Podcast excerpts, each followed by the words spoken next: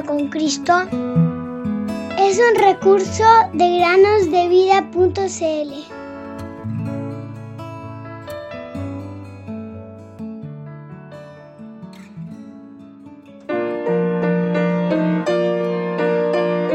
Invocaré al Señor, quien es digno de ser alabado, y seré librado de mis enemigos. Segunda Samuel 22:4.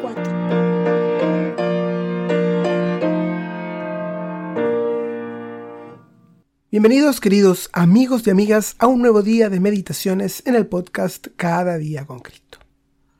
El día de hoy hablaremos acerca del rey Josías. Y leemos en segundo de Crónicas 34.3 el siguiente versículo acerca de su reinado. En el octavo año de su reinado, siendo aún joven, comenzó a buscar al Dios de su padre David. Y en el año 12 empezó a purificar a Judá y a Jerusalén de los lugares altos, de las aceras de las imágenes talladas y de las imágenes fundidas. La historia del rey Josías, que sucedió alrededor del año 650 antes del Señor Jesucristo, le da a los cristianos del día de hoy el ejemplo de una vida feliz en consagración a Dios. Siendo aún muy joven, Josías sustituyó a su padre Amón, cuya corta vida fue una larga sucesión de desobediencia a Dios y que murió asesinado por sus siervos. Josías era probablemente tan joven como la mayoría de nuestros oyentes. Josías también conoció a su abuelo Manasés, quien después de haber sido infiel a Dios gran parte de su vida, se arrepintió y lo honró en su vejez. ¿Cuál sería la elección del joven rey ante estos dos ejemplos? Leemos en la palabra de Dios que él hizo lo recto ante los ojos del Señor sin apartarse a la derecha ni a la izquierda.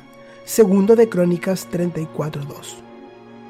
A la edad de 16 años, siendo aún muchacho, nos dice el versículo 3 del capítulo 34, Josías tomó la decisión de buscar a Dios. Ahora nos preguntamos nosotros, queridos amigos, ¿tenemos el deseo de amar a Jesús, nuestro Salvador, de conocerlo mejor, leyendo la Biblia y orando con regularidad? A los 20 años, Josías se dio cuenta de que el pueblo al cual gobernaba se había dejado pervertir adorando a los ídolos. El rey entonces comprendió su responsabilidad y dio el ejemplo con su compromiso personal. Como él, debemos comprometernos a quitar todo lo que en nuestras vidas toma el lugar del Señor o es abominable a sus ojos.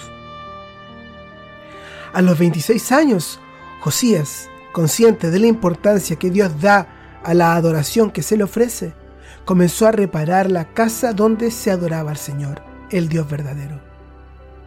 Nosotros también, desde muy jóvenes, debemos procurar el bien de la iglesia de Cristo, la casa espiritual que está constituida por todos los creyentes. Queridos amigos y amigas, los animo a leer toda la historia de Josías, tanto en el segundo libro de Reyes como el segundo libro de Crónicas.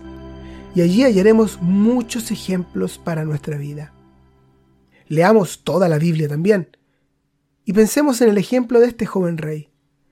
¿Acaso no nos motiva a servir a nuestro Dios con celo? Cerramos la meditación del día de hoy con algo que nos dice Hebreos 11:6. Allí se nos dice que Dios recompensa a los que lo buscan. ¿Lo estamos buscando? Si buscamos a Dios con todo nuestro corazón, Él nos recompensará con una vida fructífera para su propia gloria. En las inmensas olas del